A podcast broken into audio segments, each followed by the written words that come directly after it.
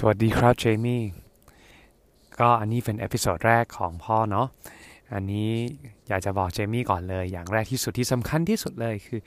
daddy รักเจมี่มาก ๆ เลยนะครับ รักหมดหัวใจเนาะแต่ว่ารักน้อยกว่าแม่เนาะเพราะว่าจริงๆแล้วในพระคัมภีร์ก็มีสอนไว้ ว่า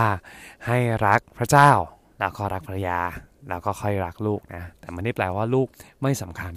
ลูกสำคัญที่สุด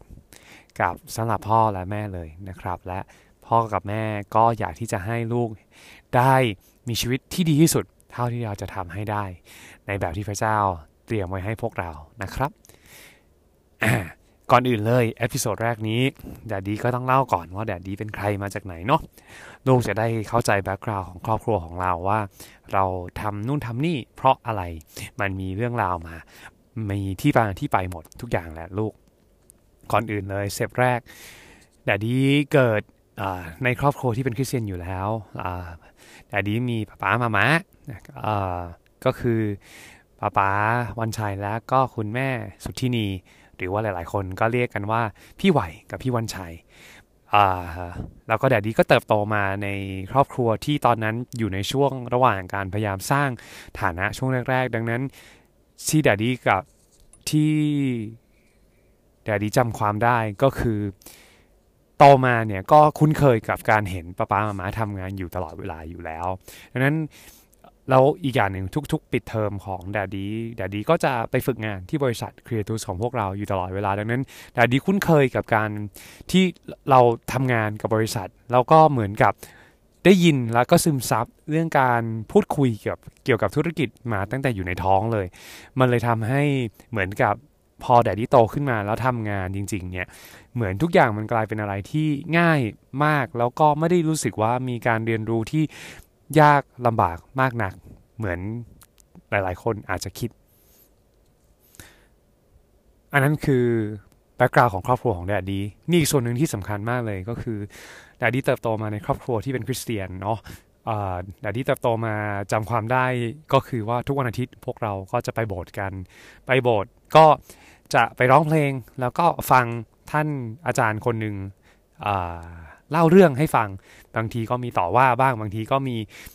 พูดนู่นพูดนี่บ้างก็หลากหลายรสชาติกันไป แล้วแต่ว่าในอาทิตย์นั้นจะเป็นคนใครจะเป็นคนพูด แต่ท้ายที่สุดแล้วก็คือ กิจกรรมอันหนึ่งที่เราจำได้ทุกอาทิตย์ก็คือว่าในวันอาทิตย์เนี่ยนอกจากการไปโบสถ์แล้ว เราก็ยังจะมีโอกาสได้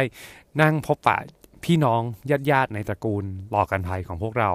ซึ่งก็เป็นบรรยากาศที่ค่อนข้างจะสนุก เพราะว่าเราก็จะได้มีโอกาสทำกิจกรรม ได้มีโอกาส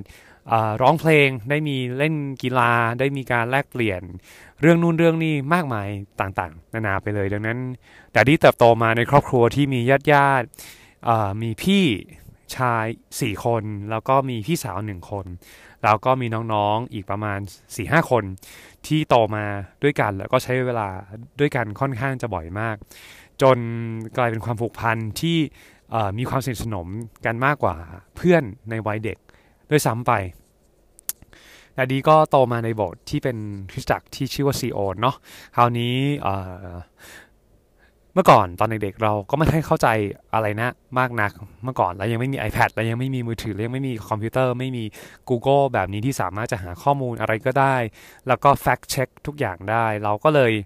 ง่ายๆ คือใครพูดอะไรที่ดูเหมือนจะน่าเชื่อถือ เราก็เชื่อไปหมด แล้วก็ตอนนั้นพอเราไม่เชื่ออะไรหรืออะไรที่ฟังดูทำแม่งทำแม่ง เราก็จะ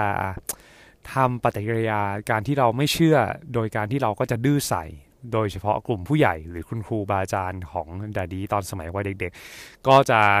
ตราหน้าดาดีไว้มากเลยว่าดาดีดื้อแล้วก็ไม่เชื่อฟังแล้วก็พูดมากพูดเก่ง ไม่ยอมฟังครูไม่ยอมอยู่เงียบๆซึ่งในสมัยนั้นเนี่ยการที่เด็กคนหนึ่งเนี่ยจะอยู่เงียบๆเนี่ยมันเปรียบเสมือนกับว่าเด็กคนนั้นแบบเป็นเด็กที่ดี ซึ่งพอ daddy โตขึ้นมา daddy ก็ realize ว่าจริง ๆ การที่ดูอยู่เงียบๆเนี่ยมันไม่ใช่ แปลว่าดีเสมอไป บางทีการอยู่เงียบๆมันคือแปลว่าเราไม่กล้าที่จะออกความคิดเห็นนะทั้งที่เรามีความคิดเห็นที่ดี ดังนั้น lesson learn ของ daddy ใน episode นี้ที่อยากจะส่งต่อให้กับลูกก็คือว่า แน่นอนเราต้องเคารพครูบาอาจารย์ เคารพคนที่มีประสบการณ์มากกว่าเรา แล้วแล้วก็เคารพในคนที่เป็นผู้ใหญ่กว่าเรา เพราะว่าเราอยู่ในวัฒนธรรมของคนไทยเนาะเราต้องให้เกียรติ ผู้ใหญ่อยู่แล้ว แต่ถึงกระนั้นก็ดี เราควรที่จะมีจุดยืนและ กล้าที่จะตั้งคำถาม กล้าที่จะถามว่าทำไมสิ่งที่เขาพูดถึงเป็นแบบนั้น เหตุผลมันเป็นมาอย่างไง และมีหลักฐานอะไรที่พิสูจน์ว่าข้อเท็จจริงอันนี้เป็นข้อเท็จจริงจริง ๆ ซึ่งแต่ดีคิดว่าสกิลหรือทักษะในการตั้งคำถามเป็นสิ่งที่อยากจะหนุนใจให้เจมี่ มีตั้งแต่วัยเด็ก ๆเลย แล้วจริงๆแต่ดีก็เชื่ออยู่แล้วแหละว่ายังไงวันหนึ่งลูกโตขึ้นมา ลูกก็จะตั้งคำถามกับหลายๆสิ่งหลายอย่างในชีวิตว่า เอ๊ะทำไมคนถึงเป็นแบบนี้ เอ๊ะทำไมอย่างงู้นอย่างนี้ เอ๊ะทำไมไอ้นี่มันถึงเป็นแบบนี้แบบนี้แบบนั้น ซึ่งอันนี้แต่นี้ต้องบอกเลยว่าเป็นทักษะที่สำคัญมากที่มนุษย์คนเราทุกๆ คนจะมีความอยากรู้อยากเห็น และหิวกระหายที่จะเข้าใจในทุกสิ่งทุกอย่างเสมอไป เหมือนที่ในพระธรรมสุภาษิตบอกไว้นะครับ ว่าการที่เรากระหายปัญญานั้น มันจะนำทองมาให้พวกเรา ยิ่งเราตามหาความเข้าใจและปรัชญาแล้วในยะในสิ่งต่างๆ ที่อยู่ในโลกของเราในการใช้ชีวิตของเรา ในชีวิตประจำวันของเรา ในโลกธุรกิจ แล้วก็ในสิ่งแวดล้อมอะไรต่างๆ ยิ่งเราเข้าใจอะไรยิ่งมากขึ้น มันก็จะยิ่งทำให้เราสามารถที่จะตัดสินใจ แล้วก็ช่วยทำให้เรา ไปสู่ความสำเร็จได้มากขึ้นแล้วก็ไม่อยากจะให้เจมี่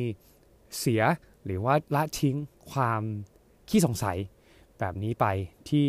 ดาดีเชื่อว่าลูกจะมีวัยเด็ก แล้วก็อยากจะบอกเจมี่ว่าขอให้ใฝ่รู้ใฝ่เห็นใฝ่หาต่อไปนะจ๊ะแต่ดีเชื่อมั่นว่าลูกทำได้ แล้วก็เชื่อมั่นว่าลูกจะเป็นเด็กที่ยิ่งใหญ่ได้แน่นอนเลย I love you แล้วเดี๋ยวเจอกันเอพิโซดหน้านะลูก